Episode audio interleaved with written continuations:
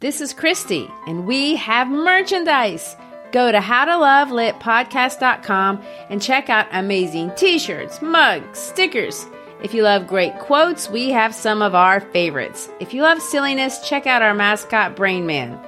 Go to howtolovelitpodcast.com, clip on the shop button, and find something for that person who needs to be reminded that we are fashioned creatures but half made up. Mary Shelley said that.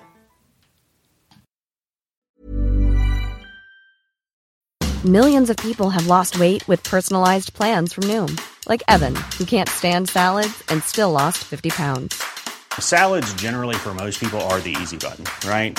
For me, that wasn't an option. I never really was a salad guy. That's just not who I am. But Noom worked for me. Get your personalized plan today at Noom.com. Real Noom user compensated to provide their story. In four weeks, the typical Noom user can expect to lose one to two pounds per week. Individual results may vary.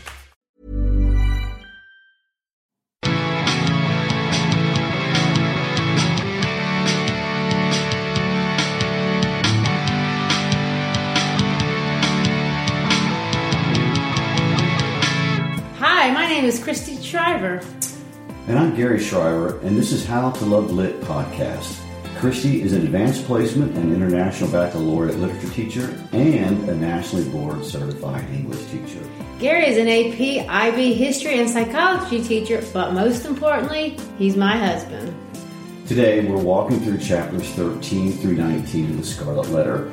Christy looks at these stories from the perspective of a literature teacher and lover of words. Gary looks at what they may mean historically, psychologically, or sometimes just randomly. So, coming to you from Memphis, Tennessee, let's move on to episode number four of What's Great About the Scarlet Letter. The title of this episode is The Power of the A Hester and Pearl. A quick recap. Episode 1, we met Puritan Boston in the 1600s and what was at the heart of their society. But not really. We're looking at it from the perspective of a 19th century Hawthorne's writers. We went through chapters 2 through 8, meeting Hester, Dimmesdale, and Chillingsworth on the scaffold with baby Pearl at only three months old. Episode 3, we delved into the relationship between Dimmesdale and Chillingworth, culminating with Chillingworth confirming the identity of Dimmesdale and Dimmesdale seeking redemption on the scaffold in the middle of the night. And today, in episode 4, we see the strength of Hester. She confronts both Chillingworth and Dimmesdale and forces the secret into the open, delving into responsibility taking and changing the game. All right, so here we go. Chapter 13 is really kind of one of my favorite chapters because maybe I'm a feminist. Uh, perhaps that's the point of it. But we see Hester, and she's such a contrast to the two men that we saw uh, in the previous chapters. It starts off with her really looking at Dimmesdale and noticing how weak he's become over the years. And her reflection on this is interesting to me because instead of, you know, feeling sad or feeling guilty, she looks at it and she takes responsibility for it. And to me, that's what's the difference between her and these two men. She looks at them and she decides, you know, there's something that happened, and then there's something that I can do about it. And that's the difference. Uh, we also see uh, that he highlights again Pearl's age. Pearl is seven. Now, this is interesting from a literary perspective, and I don't know. This is this is the literary nerd in me uh, to some degree, but the numbers in this book are super interesting. Uh, the people that count these things, and yes, there are such people, tell us that the number seven is mentioned 47 times in this book. Hmm, somebody counted those. Mm-hmm. And guess what? The number three is mentioned well over 500 times. Now, from a literature perspective, and this just isn't um, uh, American literature or even Western literature, but the number three and number seven crosses all cultures and all mythologies. You can look at Indian mythology and from all over the world, and these numbers kind of come up, they're archetypes. And number three is kind of this number for the divinity. We see it in the Trinity, we see it in the Hindu God. So there's a sense of completeness, of oneness uh, that emerges with this. And this number seven is the number of completion. So Pearl's seven years old. It's been seven years, and we're getting ready to come full circle. And he's pointing this out once again. So we see Hester after seven years. She looks at what's happened to Dimmesdale, uh, and she thinks about what's happened to her, uh, and and what has become of her. And she's really going to ponder these things. Now, before it gets into what she decides to do, the narrator stops and he kind of opens a parenthesis and he talks about what the world has decided in regard to Hester, and they've changed their mind about her. Um, ever since she was kind of isolated and thrown out of the world, she w- she submitted uncomplainingly, and she took her shame and what she did with, with it instead of just blaming other people or hiding out or shriveling up, she decided to become what um, I guess what it says. She became quick to acknowledge her sisterhood with the race of men whenever benefits were to be conferred. In other words, whenever bad things happened to other people, she felt a, a sense of compassion to them and she felt inclined, you know, I've suffered, I understand how it feels, and I'm going to take my suffering and I'm going to make it a positive thing. So the letter was the symbol of its of her calling and the book says they said that it meant able. So strong was Hester Prynne with a woman's strength.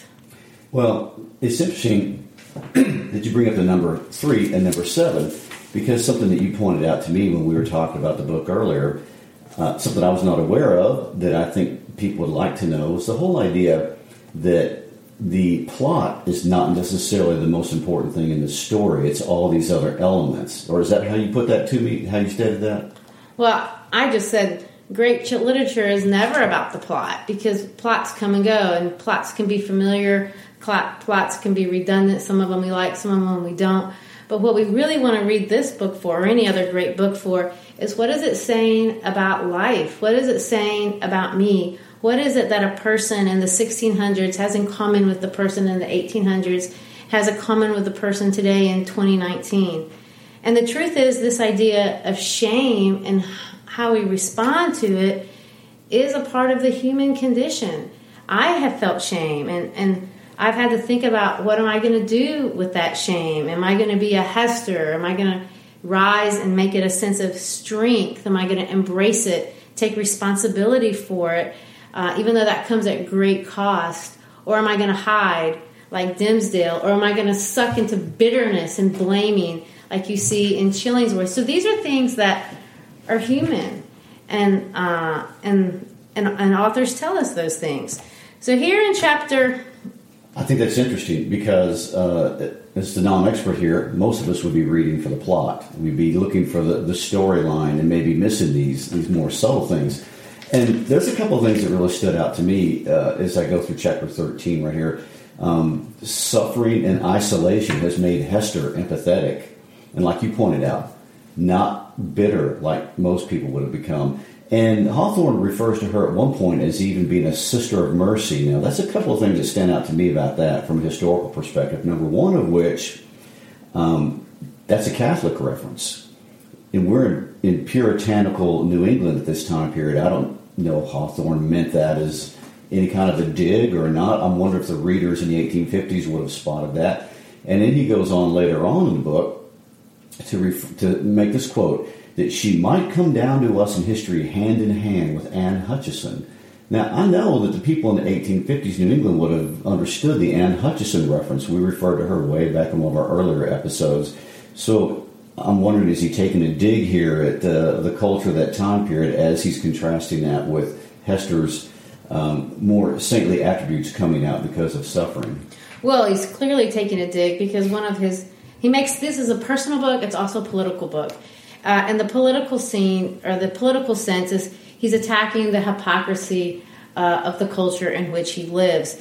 But to speak to your Catholic point, um, he brings it again. You know, Catholics have a reputation, Sisters of Mercy have a reputation. You think of Mother Teresa as being um, almost non human. They're certainly asexual. They're not men, they're not women. And so when he uses the term Sister of Mercy, that's what he means. And he's describing Hester uh, in this chapter as basically saying she's lost what it means to be a woman. He is saying it's a tr- it's a tra- sad transformation. Her hair has been cut off; it's completely hidden. Everything that was beautiful about her. In fact, it says this: there, if had there been anyone to love her, uh, there seemed to be no longer anything in Hester's face for love to dwell upon. Nothing in Hester's form, though majestic and statue like, that passion would ever dream of collapsing in its embrace. Nothing in Hester's bosom to make it ever again the pillow of affection. So no one is going to love her. She's been completely neutralized. Yes. And it says that because of that, the scarlet letter had the effect of the cross on a nun's bosom. Mm-hmm. And so, in that sense, yes, she's a sister of mercy, but in the sense that she's not a member of the human race anymore. She's been completely isolated and neutered. It says standing alone in the world. So, in this sense, and this is one thing that um, when the pure when the people put that scarlet letter on her, they were trying to punish her and they're trying to isolate her and they're trying to show everyone we're going to cast you out and you're never going to be you're going to be subjugated to ever to be beneath us. What this chapter points out is in reality that a yeah it did have that effect. It did throw her out but it had another effect and it liberated her mind. It says the world's law was no law for her mind. So because they had thrown her out she was able to think thoughts uh, that they compared to the enlightenment. And they said that nobody else was thinking. She could dare to dream. And in this sense it says the scarlet letter had not done its office because it was not designed to do that which is a very interesting psychological point because anytime you take someone and you make them an outlier, they are always faced with that choice. And making uh, a person an outlier, especially in the, in the Puritan church sense, created a, a, a point of view that you could not have otherwise. And it gave her a sense of reality that those who were still back in the groupthink could not even grasp. Right, and that's the groupthink that we're talking about. And being out of the groupthink, she looks at Dimmesdale and sees that he's stuck. He's mired in that. And she says, ugh, she could not but ask herself whether had, there had not been originally a defect of truth, courage, and loyalty on her own part in allowing the minister to be thrown into position where so much evil was to be foreboded and nothing auspicious to be hoped for. Now, this is amazing to me because it's not her responsibility for him to be strong. It's his. But she feels sympathy because she knows he can't see it. He's stuck. Right. And she's out. She's almost hovering above the situation and seeing the ridiculousness for what it is and feeling pity for somebody who can't see the ridiculousness. So she climbs her way then to a higher point and she and it says this she decides resolves to meet her former husband. And this is going to be the game changer. Uh, stories, well, literature tells us, you know, you're talking about the plot a minute ago. Every kid who's gone through middle school knows that there's certain things that you expect in a plot. You have the, you have, you know, the big, the exposition, then you have the rising action, and then you have the climax. Now they tell you that the climax of the story is the most exciting part, but it actually it isn't. The climax of the story is when something happens, the protagonist takes makes a decision and does something from which there is no return. And she's getting ready to get to that place where she's going to make a decision from which there is no return. And that's where we jump into chapters 14. So she goes over and she's going to confront the physician. Chillingsworth. Oh my gosh, this guy. Uh, so many thoughts about him as we go into chapter 14. And, is chapter 14 begins, uh, Chillingsworth and Hester meet, and um, she uh, is uneasy. She knows what's on her mind to do, and he detects her uneasiness. And I don't know if it's a literary theme or not, but uh, all these characters throughout the book are always having these intuitive experiences. Even little Pearl, she has some of the most intuitive experiences, and I want to talk about that later on, what that means. But it's interesting, Chillingsworth, who, if I might digress on our last discussion about narcissism, one of the traits of somebody that is narcissistically disordered, they're like emotional vampires. They're very, very good at reading people. and they're very good at reading their emotions and their intentions and when they feel moments of weakness and strength. And Chillingsworth is expressing that to her very clearly, I feel. Well, to me, but, you know, maybe this is narcissism too, you can tell me if it is, he condescends to her. And she says, she comes up to her and he says, Why, mistress? Uh, he says, They've been talking about you and um, they're talking good things about you in that letter. And somebody even mentioned that maybe you shouldn't have to wear it anymore. And uh, it was debated and, and I suggested I made my entreaty. I should I said that you shouldn't have to wear it. So he's going to condescend and basically take um, say that he did something good for her, which he did not do. Oh, I said I would, you could take it off. So he he pretends like this faux defense, mm-hmm. which of course he could he could care less about her. And of course she looks at him. That just bl- blows right past of him, and she notices a couple of things. First thing she notices is he's pretty healthy. For seven years, he looks really good. But she says, even though he doesn't look any older, there is a glare of red light out of, out of his eyes as if the old man's soul were on fire and kept on smoldering duskily within his breast until by some casual puff of passion it was blown into a moment, momentary flame. And so basically, he goes on to say, in a word, the man's faculty had transformed himself into a devil. Oh my goodness. One of the things that Hawthorne has impressed me by is his ability to walk deep into a person's innermost workings and describe this slow descent into awfulness that uh, some of these characters make. I think that's fascinating to me. And uh, what stood out in this initial conversation in chapter 14, uh, Hester is going to confront him. She's saying basically, you're doing damage to Dimmesdale, and Chillingsworth's reaction is, What evil have I done to man? And then he goes on to say, the fact that he breathes and creeps about on earth is all owing to me. And so we see complete sublimation. Everybody in the world knows Chillingsworth is trying to damage him and destroy him, but in his own mind, he's turned it into this I've been doing all these beneficial things. He lives and breathes simply because of me. So there's a lot of sublimation and rationalization going on at that point. Well, that's true. And then there's a paradox there because uh, when she says, well, then have isn't it enough? Haven't you done enough to this guy? Uh, and he goes, No. She says this Hast thou not tortured him enough? Has he not paid thee all? And he goes, No, no, he has but increased his debt. Dost thou remember me, Hester, and as I was nine years ago? So he's going to say, He's no, the fact that I'm a devil is his fault. So Chillingsworth is the most responsible, responsibility free person in the whole story. He goes, "It's the reason why I'm a, I'm a devil is because of him. He made me into this because he did that and made me hate him and made me do all these things. And so, no, I have to punish him more." Interesting observation because uh, responsibility free people are in real life the people that wreck everything. And what I see here, Chillingsworth has become the full expression of consuming hate and unforgiveness. And I'm impressed with how much work it takes Chillingsworth to hate this much. It has to be his constant obsession to plot and plan and find new ways to dig and harm. And of course, it's just grown as hate tends to do. This idea that it's only increased. He owns the fact my hatred has increased, my consumption has increased, everything has just gotten worse and worse. And of course, Hester basically says, okay, well, whatever. I'm going to reveal the secret. okay, whatever. yeah. Uh, what will be the result? I know not.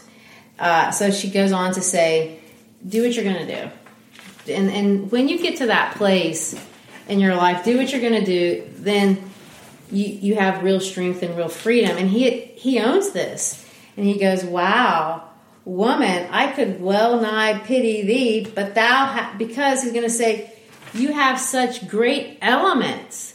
I pity thee for the good that has been wasted in thy nature. So, you know, oh, too bad you're such a, a nothing because you you're awesome. You have these awesome strength that I that I have to admire. And she goes, Well, I thee, I pity you for the hatred that has transformed a wise and just man to a fiend. And then she goes on to say, forgive, and leave his future retribution to the power that claims it. And he just can't do it. He can't. He's too consumed. He's projected so much of his shame onto Dimmesdale. And you know what? He's so far into it now, he's forgotten maybe even why it even mattered in the first place. It has become his nature. And of course, I love this line Let the black flower blossom as it may. Now go thy way and deal as thou wilt with yonder man. Then he waves his hands and he's going to go about gathering herbs. And, and of course, he has this fascination with the earth that we'll talk about a little bit later. Okay. So is this wave a dismissive wave? Like, go, go, child, do whatever you think it is you need to do? I think or is it- so. I don't know. He I hasn't learned to fear her yet because he will. I mean, you know, that's the thing about literature. You can, in, in your own mind, it's a story that is, you know, playing out in your head. And uh, I kind of take it as a dim- dismissive wave, but it could, you know, it just says he waved his hand. Okay, and went back about his business. So he, at this point, truly believes that, that Dimmesdale nor Hester have the courage to stand up and, and take him on. Uh, I think he knows that she does, but he, you know, maybe he's a little curious about what's going to happen. And he has total confidence that Dimmesdale's going to fall and crush. But what's interesting is when we get to chapter 15, uh, we start to see the symbolism of nature really kind of coming out into fruition. And this is going to be talk about the plot not being important. If you're reading for plot, these chapters are really boring. But hopefully, I can make it a little bit more interesting Yes. for you. Please so, tell. so when he walks away, Chillingworth walks away. Hester just looks at him, and you see him interacting with nature, or maybe her thinking about him interacting with nature. And she wonders if every step that he takes, like the earth dies, like it goes to dirt underneath his foot, because the earth, God Himself, recoils at the at this man's essence. And of course, um, you see that there's a dark circle, an ominous shadow that envelops him wherever he goes. The idea being that light, God, will not shine on this man. Wherever he goes is a trail of darkness. Uh, which is interesting because when we see Hester in the next chapter, wherever she goes, there's a trail of light. God's shining, God's goodness is, is wanting to point out, I like her, I hate him. And so she looks at this guy and she sees him in this dark cloud and she goes, Be it sin or no, I hate the man. and, you know, she thinks about her life. She had been married to him, she had been with him, uh, and she didn't hate him before. She may have even liked him before, uh, but now she recoils, and, and that's a deep, deep sense of hatred, but not in the same way that he hates, because it's not going to reflect itself in this behavior of, of aggression. Well, and that's interesting because the line that stands out to me, she says, I hate him more bitterly than before. He betrayed me. He has done me worse wrong than I did him. And so she's beginning to take stock of the, the depth of what all this means. And, and here's what I see that's very interesting. And we see Dimmesdale and Hester commit a sin of passion, which is a one time event, short term. But what we see in Chillingsworth is a calculated attempt to destroy destroy the whole central core of who a person is. And in that regard, she's right. He has done me worse wrong than I did him. They gave him some potential short term shame. He's made it his goal in life to destroy them at their core. And Hawthorne makes that distinction more than one time. You know, in Hawthorne's interpretation of good and evil, evil is deliberate cruelty towards others, hate, uh, and you can be cruel to people accidentally. You can uh, you can hurt people, and people do. Hester has hurt Pearl. You know, Pearl's life has been defined by this event that's not her fault, and Hester understands that. And we, we see her struggle with that. She worries if it had been better if Hester had not been born uh, because of, of the guilt that she feels. So you can hurt people unintentionally, but then there's this side that he's making a very strong distinction of people who hurt deliberately and willingly. And that's a truer and deeper evil uh, that he's really trying to express. Well, as being the non literature person here, I appreciate you saying that because that is the vibe that I'm getting that he's really portraying the very two different types of injury in people. and one is worse, no, no doubt. All right, we switch gears and we're going to see Pearl and all this stuff about Pearl interacting with nature is that thing that I uh, I wanted you to see. Nature loves Pearl. Nature plays with Pearl. You know, the idea is God is amused. God is caring for her, which is is nice to think. I don't know, you know, you can have any kind of understanding of who God is. You may see the Christian God as a personal God.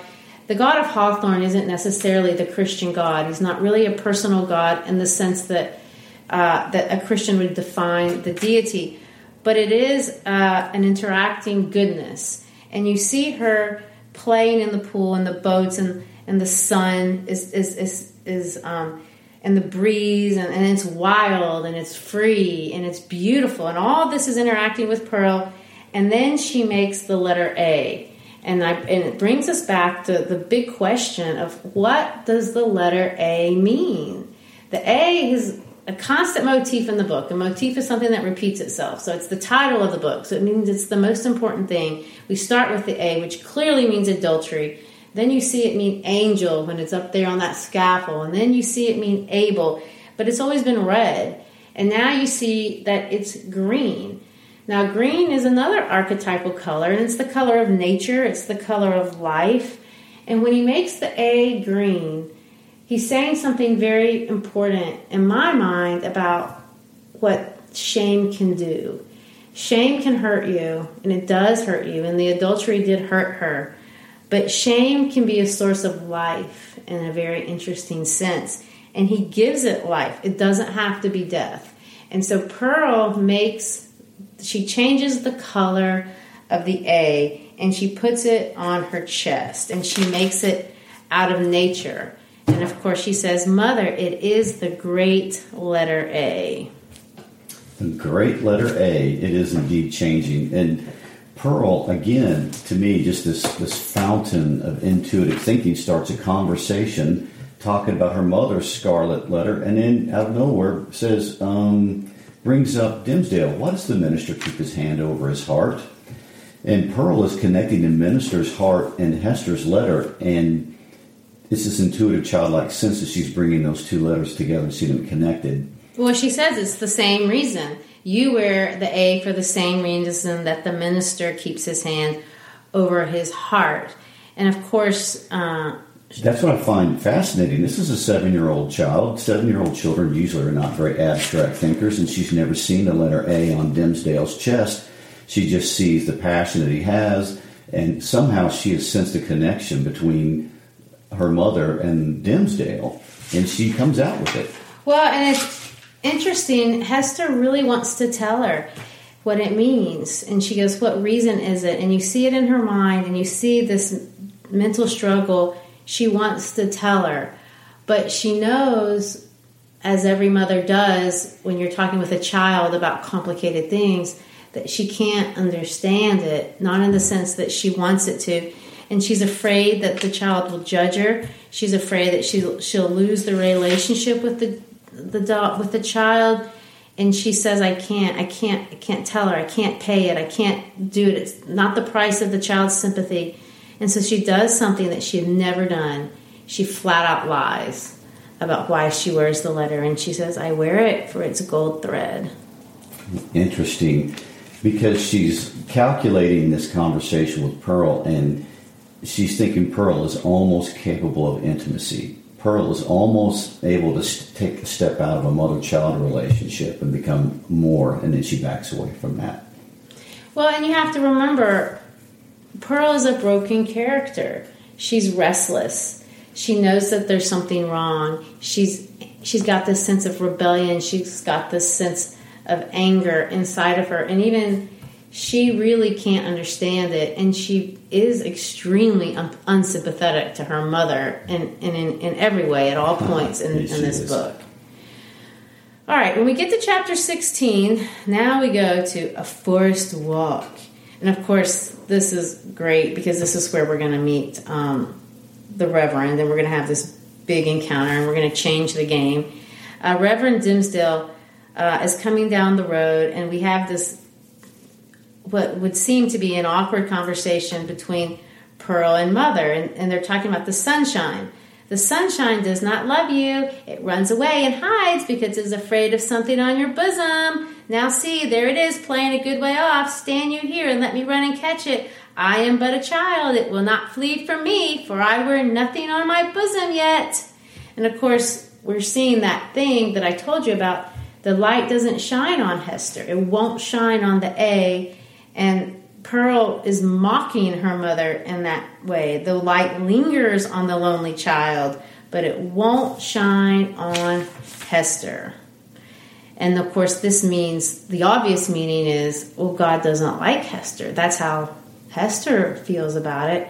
God doesn't like me. I did a bad thing, and God won't forgive me. God will never forgive me. And then we get this ridiculous story about the black man in the woods, which is, again, a political commentary of Hawthorne making fun of the superstitions of, of the Puritans, and really not really superstitions as much as the way they black and whited everything mm. in their world.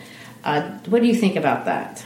Oh, I think that's an interesting theme that he uh, hammers out a lot. And um, he does turn the Puritans into a strong man, into a punching bag that he can use. And there's some references later on that we'll address where I feel like that really comes out. So, like I said in the beginning, I defended the Puritans. They're not as bad as Hawthorne's made them out to be. no, but people are, and we do. Well, people can be, and oh, there, there's nothing like uh, moralizing. And and what's interesting, a little side note, is that psychologically, sometimes morality is is about power and they certainly use morality as a, as a will to power over people in the group.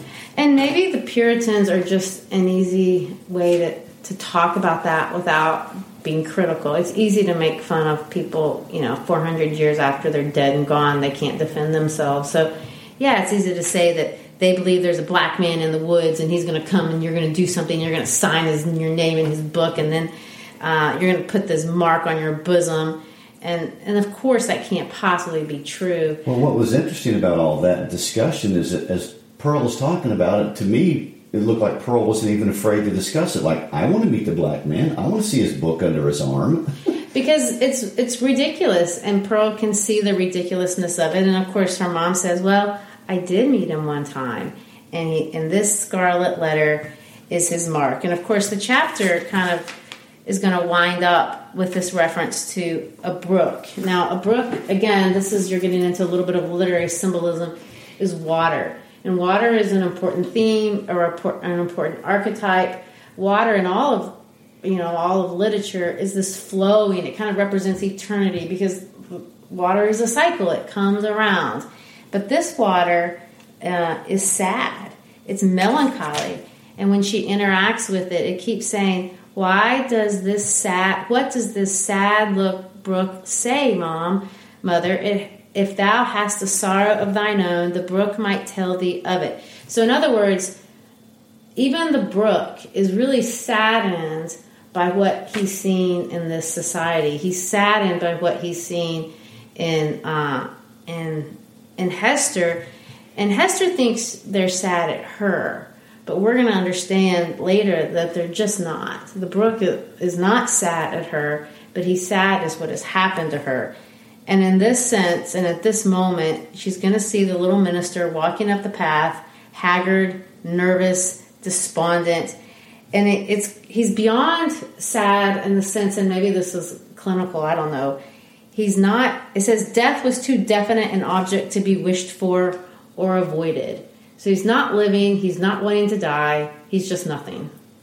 Well, I have plenty of things to say about Dimmesdale in the next chapter, but I wanted to mention a couple things about Pearl as they're having this conversation where she's taunting her mother a little bit. Hawthorne has uh, Hester have the thought of she wanted a grief that should deeply touch her, meaning Pearl, and thus humanize and make her capable of sympathy. So Hester was almost wishing a, a, pain on her child so her child would be more sympathetic. Anyway, and then it goes on at, at the very end here. Pearl has one more uh, fit of intuition as the uh, they see the minister approaching. And near the chapter, she asks about the minister, "Why does he not wear it outside his bosom as thou dost, mother?" So here's a child who's never seen Dimmesdale with his shirt off, and yet she suspects there's a scarlet letter inside of him that matches the one his mother has on the outside. Thought, wow, this is a very insightful seven year old child. And of course, that's the question. Why doesn't he? Because Mm-hmm. uh, he's hid it. All right, so chapter 17, we, and this is kind of a, to me, I view this chapter as almost a cartoon Disney like thing because you have this Arthur Dimmesdale is going to come up and it says they're like ghosts, uh, two spirits intimately connected in a former life, but now stood cold shuddering in mutual dread. So it's this surreal setting, uh, and they they're to glide almost in a dreamlike sense into the woods, and they're to have this discussion. And he's to look at Hester and he's to say, Hester, hast thou found peace? And she's to say, Hast thou? And he's to go, No, none, nothing but despair. And he's to say, It's ironic. If I had been an atheist, I could have found peace, but I can't because I'm not an atheist. And they people revere me so much, and I'm such I'm in torment. I'm in spiritual torment. I'm the most miserable.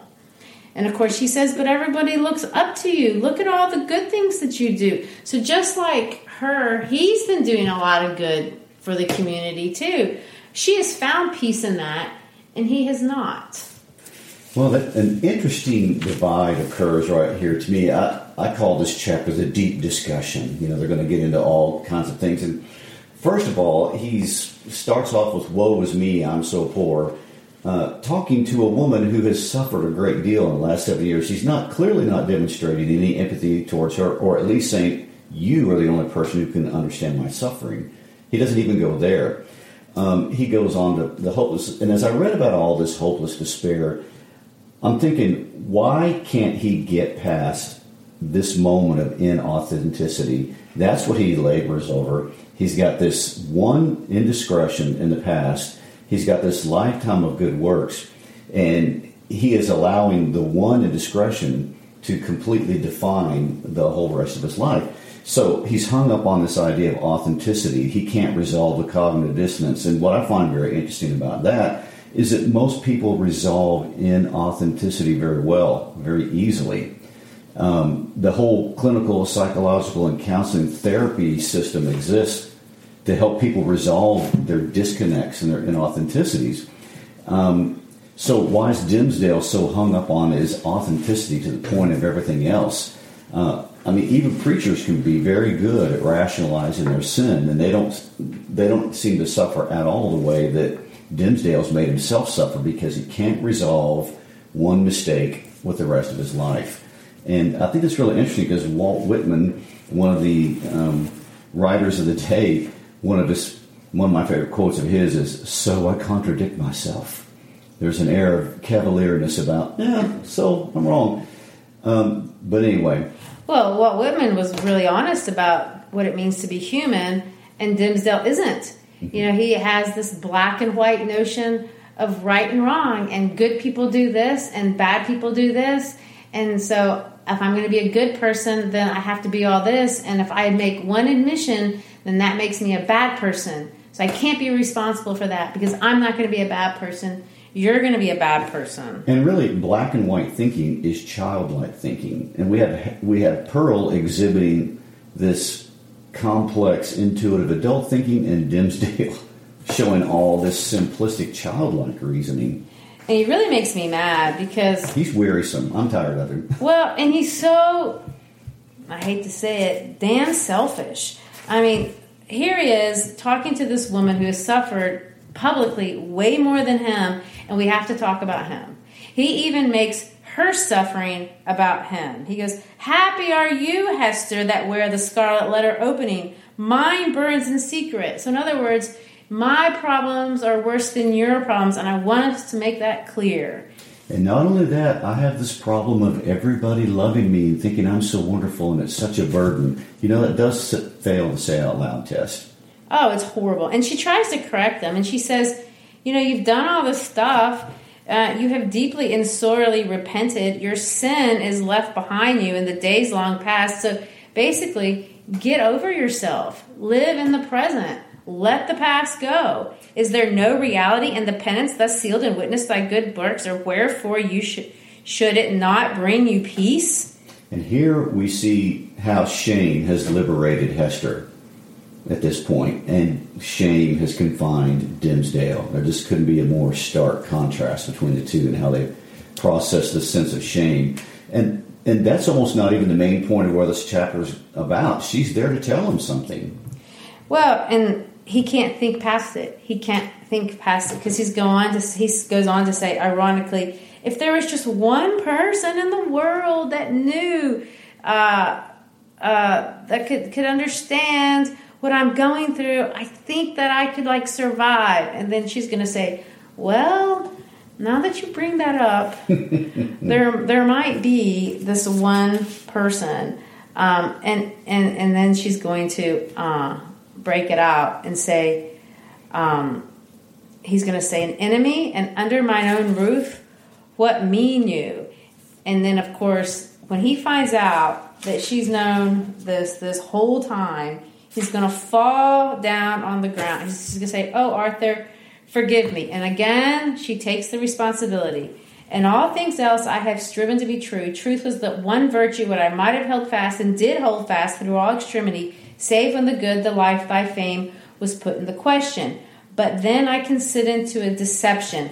So bottom line is the reason why she kept the secret of who Chillingsworth was is because had she told Dillian Chillingsworth, Dimmesdale would have died. They would have hung him for what he'd done. So she she really didn't really have a choice uh, but he goes on to say, um, that old man, the physician, he whom they call Roger Chillingworth, he was my husband.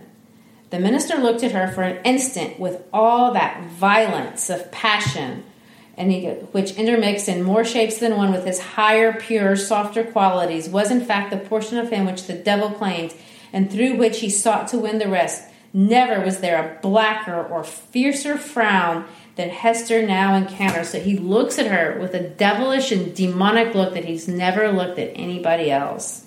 And of course, he sinks to the ground and buries his face in his hands. And now we see another uh, example of romanticism because when he pulls himself together, he says, That old man's revenge has been blacker than my sin. He has violated in cold blood the sanctity of a human heart which is absolutely true. But I want to back up because he goes on, before he says that, he says, I can't forgive you. And of course, she goes into mommy zone. I love this because he's acting like a child, so she's going to treat him like a child. She goes, Yes, you can. Thou shalt forgive me. You're going to forgive me? And at the end of this, he's going to say, Okay, I forgive you, Hester. You know, he just obeys her. I freely forgive you. May God forgive us both. And then that's, of course, the line uh, that you just recited. And then he's going to say, Thou, what we did, thou and I, we never did what he did. And of course, she said, No. For as evil as it was, as wrong as it was, as against the law as it was, it had a consecration of its own. We felt it so. We said so to each other, Hast thou forgotten? And you see this admission of after all these years, she loves him. And as they continue that discussion, he's going to come back to a theme and end up on this idea. And he's going to say, The judgment of God is upon me. It's like he can't just stay in the moment. And I find that interesting because God gets a lot of blame for Dimmesdale's self obsession. Every time he goes into a bout of self obsession, God's going to get blamed somehow for it. I find that interesting.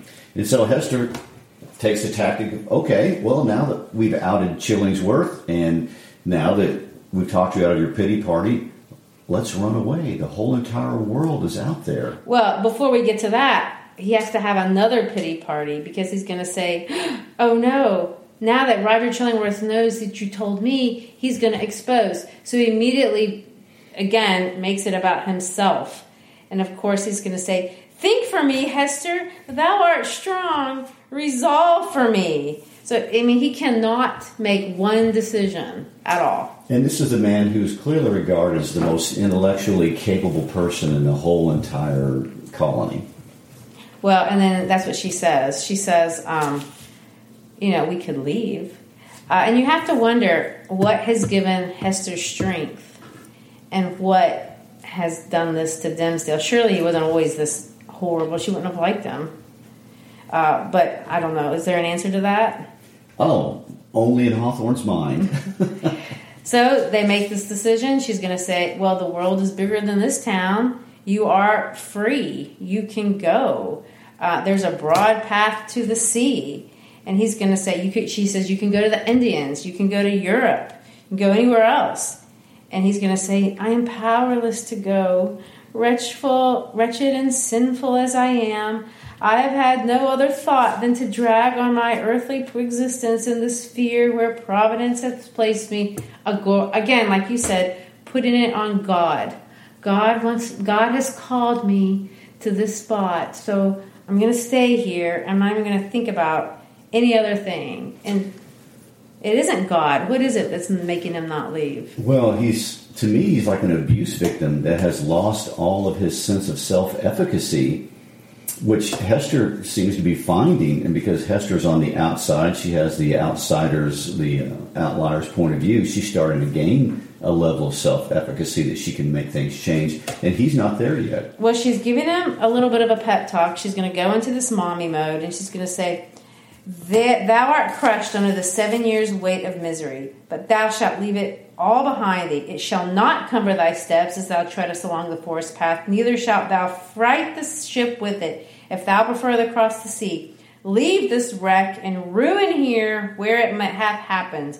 Meddle, it's hard to read this because it's in that crazy dialect, but meddle no more with it. Begin all anew. Hast thou exhausted possibility in the failure of this one trial? Not so. The future is yet full of trial and success. There is happiness to be enjoyed. There is good to be done. Exchange this false life of thine for a true one. Be if thy spirit summon thee on a mission, a teacher, an apostle of the red man, or as is more thy nature, a scholar or a, sage, the wisest and most renowned of the cultured world. Preach, and these are short periodic telegraphic sentences to, to highlight the emphasis here. Preach, write, act, do anything save to lie down and die. Give up this name of Arthur Dimmesdale and make thyself another. The idea being, don't be defined by anything except for the future and who you want to be. And I see that as we end chapter 17, Dimmesdale is going to resist every positive thought. he is he is fighting any positivity from Hester, tooth, fang, and claw at this point, but that will change. Well, and it comes down to something that you've told me before in other contexts. He can't get out alone, and when people get stuck in in this in abuse or, or whatever it is, they can't get out. And he says, "Alone, Hester, I can't." And when she says, "Thou shalt not go alone," then all was spoken. In other words, the game changed. He goes, mm-hmm. "Oh, Yes, there's a lifeline. There's there's somebody else to help give me some courage to do that. And yeah, that's very very common. Um, abuse victims many times don't get out of their abuse alone. Somebody has to find a way in there to help them, just like Hester has done. And of course, um, chapter 18 is just kind of fun. Um, so often, and so this is a change. Arthur gazes into Hester's face, and there's going to be hope and joy and boldness things that are different.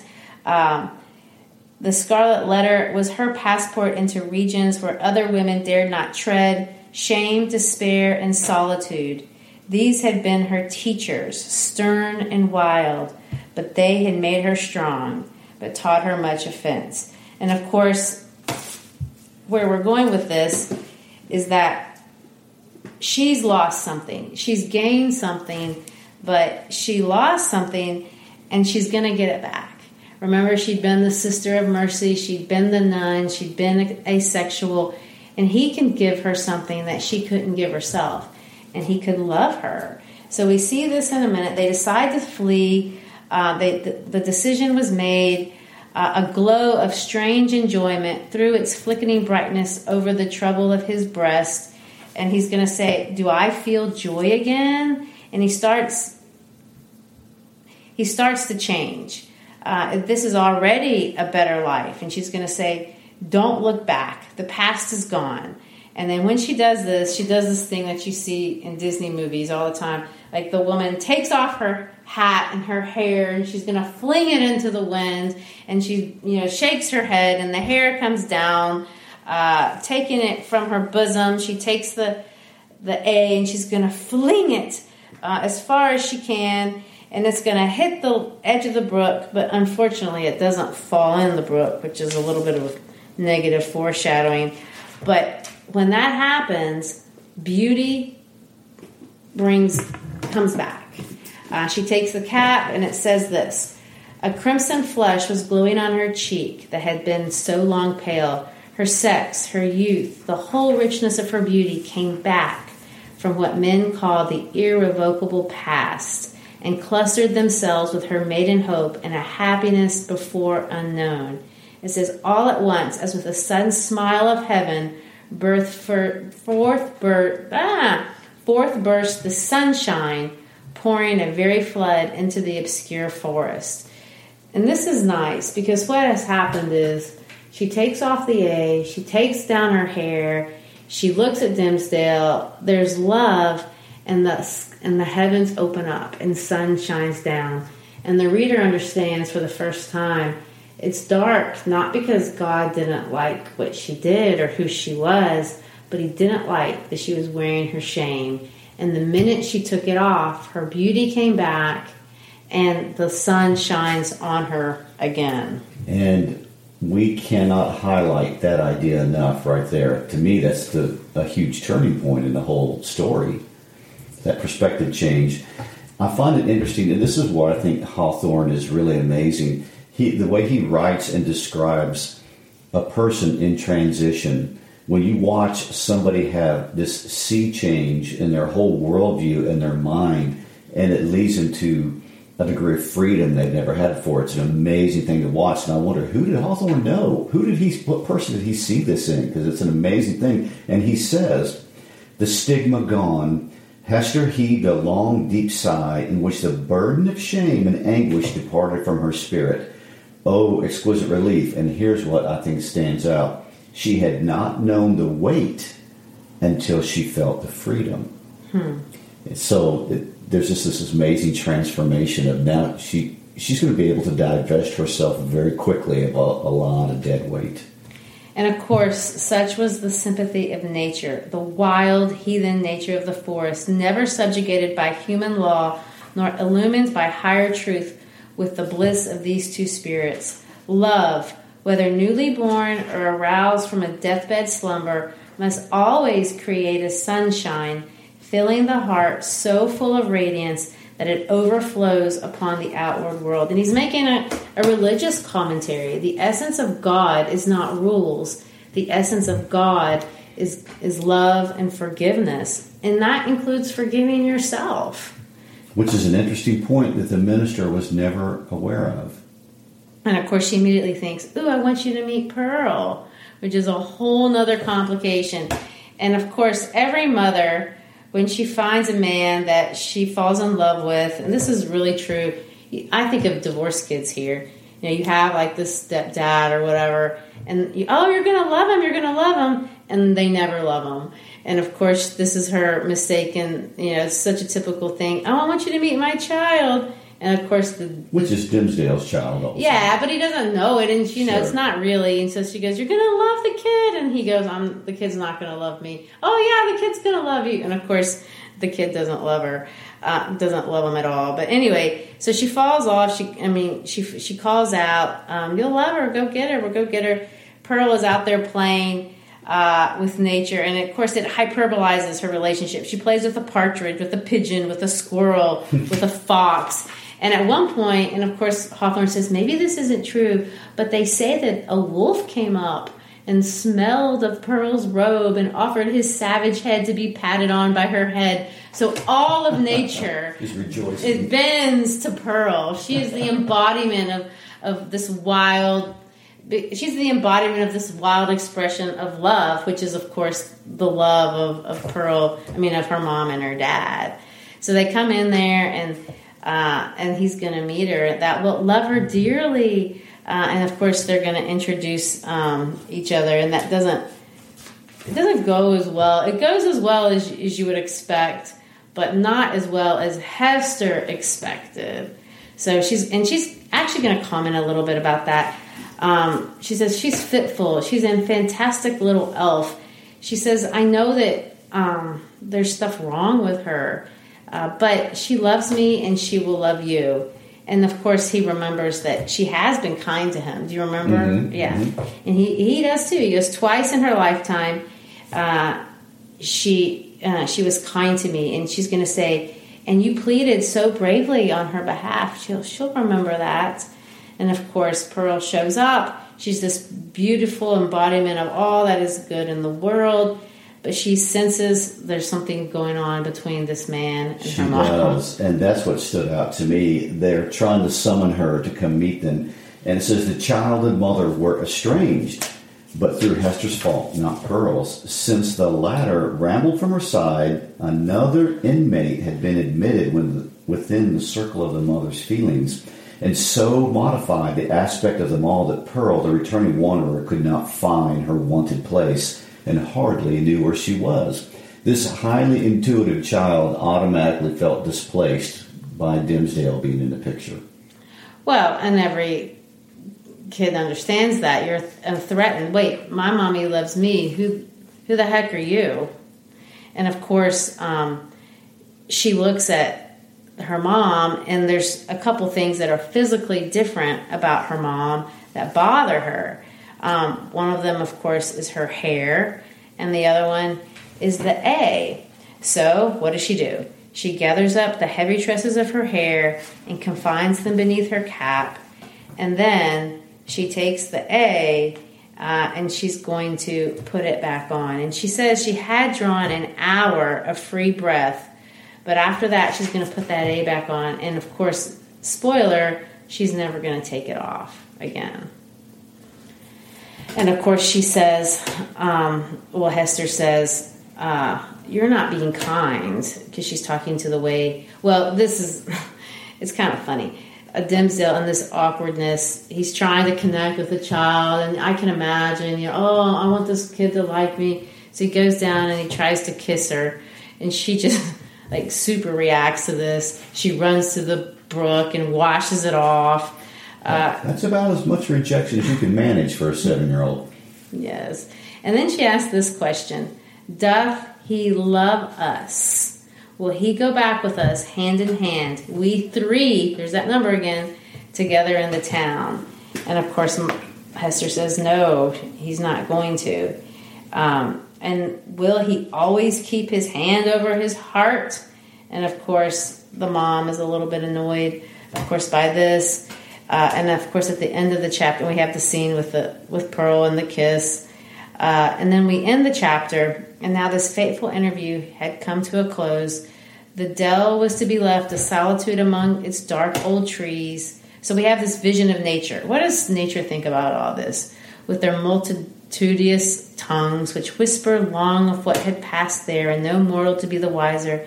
And the melancholy brook would add this other tale to the mystery with which its little heart was already overburdened, and whereof it still kept up a murmuring babble, with not a whit more cheerfulness of tone than for ages heretofore.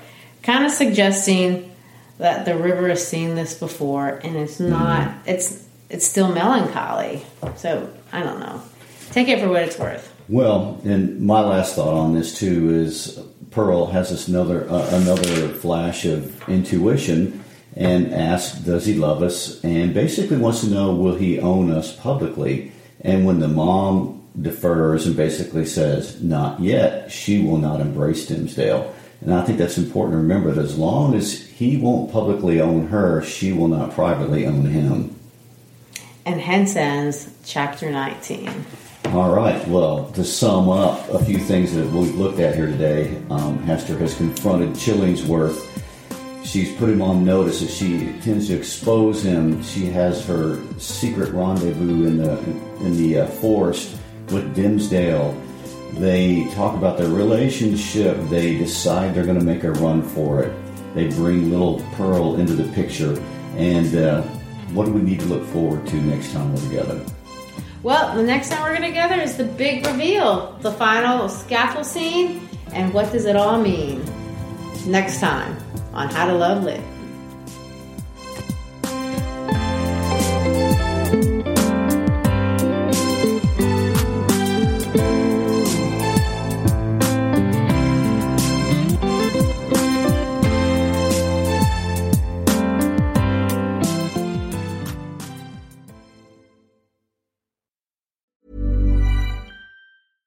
Hey, it's Paige DeSorbo from Giggly Squad. High quality fashion without the price tag. Say hello to Quince. I'm snagging high-end essentials like cozy cashmere sweaters, sleek leather jackets, fine jewelry, and so much more. With Quince being 50 to 80% less than similar brands. And they partner with factories that prioritize safe, ethical, and responsible manufacturing. I love that. Luxury quality within reach. Go to quince.com slash style to get free shipping and 365 day returns on your next order. Quince.com slash style.